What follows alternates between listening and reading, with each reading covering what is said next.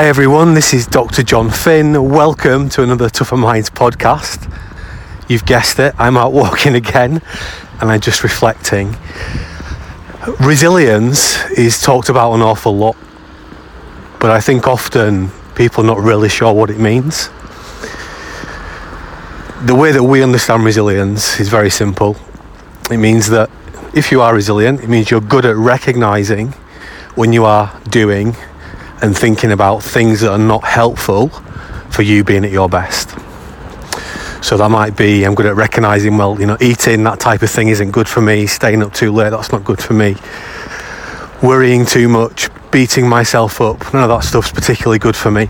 So so it's good at doing what we call intelligent self-watching. That is watching ourselves in an intelligent way. The second part of being resilient then is being able to take action and build better habits to replace those unhelpful habits that are making you do the unhelpful things. So that's the way that we see resilience. It's about getting good at recognizing when you're paying attention to unhelpful things. And also, once you've recognized the unhelpful things you're doing, it's getting good at building new habits to replace those unhelpful habits that are making you do the unhelpful things. Now, we know that we can all build new habits because our brain is like plasticine and it changes via this process called neuroplasticity. And all that means is that the neurons in your brain, of which there are about 100 billion of them, they're like plasticine, they remold and they reshape. And often, when we think about being resilient and changing ourselves, and the smallest unit of change is just to build a simple, new, helpful habit, we, we, we come to this concept of willpower. And we want to use our willpower to resist doing the unhelpful thing and to do what is more helpful for, for us. And willpower, as we describe it, it resides in the prefrontal cortex, and that is the part of the brain that we do use to put the brakes on our behaviour, whether it's our unhelpful thinking or resisting reaching out and grabbing for the biscuit or making ourselves go to bed on time, whatever it is that we do use willpower to help us to do that. It sparks the change process, if you like. But what we also need to recognize is that willpower is a limited resource. And just on its own, it won't be enough to help us to create sustainable change, to build sustainable new helpful habits. In order to do that, we have to use insights from behavioral science. And that means that we need to understand what are the things that influence what we can do and, and what we get in the habit of doing. What we need to understand is that these things are often invisible and therefore they're often difficult to manage and control. Behavioural science is quite a complex discipline, and there are many very famous experts who've pioneered different strands of behavioural science but not one of those strands explains everything about what we need to do to actually manage ourselves and ultimately make sustainable uh, change. So, in order to make behavioral science really accessible and really, really usable, whether you want to use it to build better habits for your well being, for your performance, for your leadership, whether you want to get people building better habits to drive a more successful culture as we enter the new world of, of hybrid working. These nine factors are absolutely essential to understand and actually activate in order to help people to build the type of habits they're going to need to build in order to be successful. So, what are the nine action factors? Number one is mindset if you do not believe you can change, if you do not understand that your brain is like plasticine and it's changing all the time, and you get good at what you practice, you're going to be less inclined to successfully change. You're not probably even going to try to change because you just think that you're fixed. So, mindset is the first factor that we need to activate, and that's why we always begin our training, our coaching by educating people about how their brain works and showing them that they can change and they do they are going to get better at the things that they practice for better and for worse The second factor is what we call the habit factor. We need to understand that although we can change, we can only make one tiny change at a time. So that if we're gonna successfully make change, it's gonna be in tiny little steps. Often, this is where people fail because they try to make changes that are too big and unattainable. They fail to change, beat themselves up, and then develop a, a mindset that they can't change and they are just what they are. So, we've got the mindset factor, the habit factor. Next, we've got the personal motivation factor. If we want to compel our ape brain and Hugh to actually get on board and help us to make successful change, then we need it's easier to do that if we have a reason why.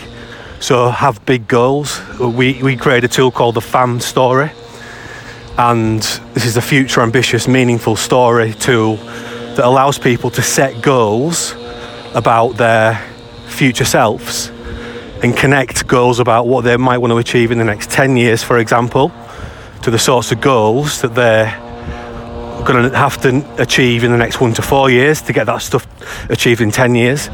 And then to achieve the things they're going to have to uh, achieve in the next 12 months if they want to achieve their one to four year goals. And then what goals do they need to achieve this month? And to do that, what do they need to achieve this, this week? And to do that, what do we need to achieve today?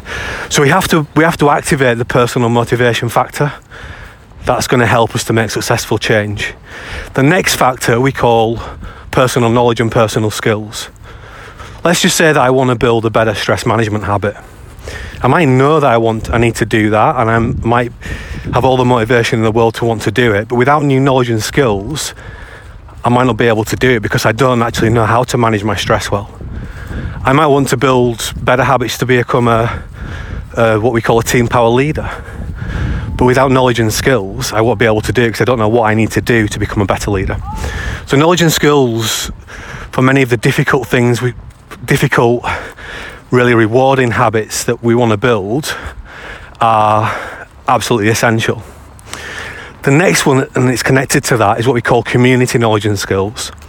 If I want to build a better stress management habit or become a better leader, and loads of people around me understand what the, the sort of, knowledge and skills that I might need to manage stress better and to become a better leader, that's really helpful for me. So, community knowledge and skills is, abs- is another essential change factor and one that we need to consider if we're going to make change happen successfully and sustainably.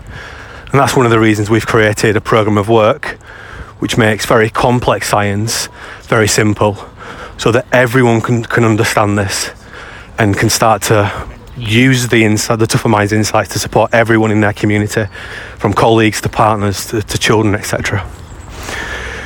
So, so far, we've got the mindset factor, we've got the habit factor, we've got the personal motivation factor, we've got the personal knowledge and skills factor, and we've got the community knowledge and skills factor.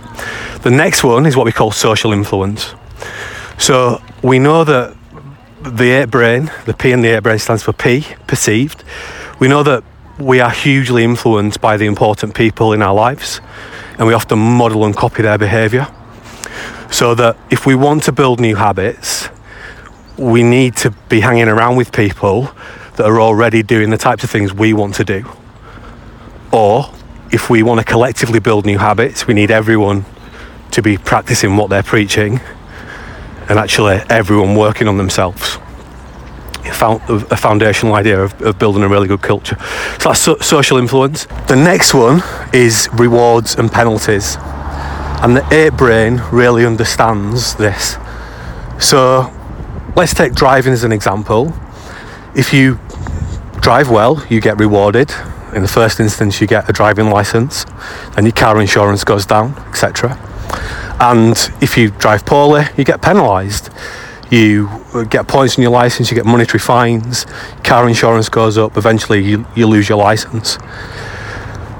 At work, if we perform well, hopefully we get rewarded, and if we don't, we get penalised, etc. And we see these, these reward and penalty systems everywhere in society reinforcing b- behaviour. If we want to change our own behaviour and others, we've got to understand that. And we've got to understand how to structure rewards and penalties in an appropriate way to actually help them to build the habits that are going to be helpful for them and, and for the team, etc. This is where gamification would fit in, and we, we have um, a model that sits underneath the nine action factors model and it has over 200 rules and I'd say 50 plus of those rules are about gamification and rewards and penalties. It's quite a com- complex area, but quite a fun area uh, to, to, to, work on and actually to, to design, help to design environments and systems that reward and penalise the right types of behaviour. But absolutely essential that we understand it is so important for building new habits. Next area is what we call external, physical, and digital triggers. These are the reminders in our environment of what we need to do. So if we take the driving example again, um, when as soon as you get in the, a modern car now, there is there are triggers and reminders to do the right things. So if you don't put your seatbelt on, you get a ping, ping, ping. If you can see how quickly you're driving through the speedometer, there is a line in the middle of the road to remind you how uh, which side of the road to drive on. There are zebra crossings and traffic lights and speed cameras, all designed to get you to do safe driving behaviours. Because governments have recognised when they don't have those triggers in place, uh, the car accident rates go up. The smartphone, which you may be listening to this podcast on right now, is possibly the most successful triggering device of all time. It's excellent at getting your attention and reminding you to use it, which is why it's become such a popular product. So, if I open the cupboard, for example, and there's uh, loads of chocolate biscuits in there, I'm probably going to eat one. So we've got to be very mindful of what are the triggers in our environment and how can we trigger ourselves to keep practicing the new habits or the new habit that we want to build to help us to be at our best more often. And then the final factor of the nine action factor model is what we call brain states. Uh, imagine your brain's a little bit like a battery. It's only got so much charge in every 24 hour period. And if we take the driving example again, if you if you learn to sleep when you if you learn to rather to drive when you're sleep deprived, it's going to take you much longer to learn how to drive than if you do it when you're mentally fresh. So the importance of the brain state factor is, is to be aware that when we're trying to build difficult new habits, it's better to practice doing that or practice planning to do that when we're mentally fresh, because that will give us a better chance of actually um, controlling our behaviour. So we talk about resilience a, a lot. For me, it is the absolute foundations of everything that we do, and everyone can get better at it. Everyone can get better at being more self-aware, do more intelligent self-watching, and everyone can get better at learning how to build new habits. And what is absolutely essential if you're going to do that is to understand the nine action factors. And to make that really simple, uh, to, to put into practice, we've, we've created the habit building plan, which is an essential part of our Me Power Resilience program. And of course, the Me Power Resilience program is all about building better habits in every area of your life.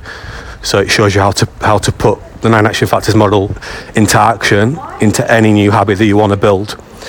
So if you want to learn more about, it, you can check out the Me Power Resilience program if you just want to get going and just get better at doing a little bit of self watching, a little bit of planning, absolutely free. You can access the Me Power Resilience Planner.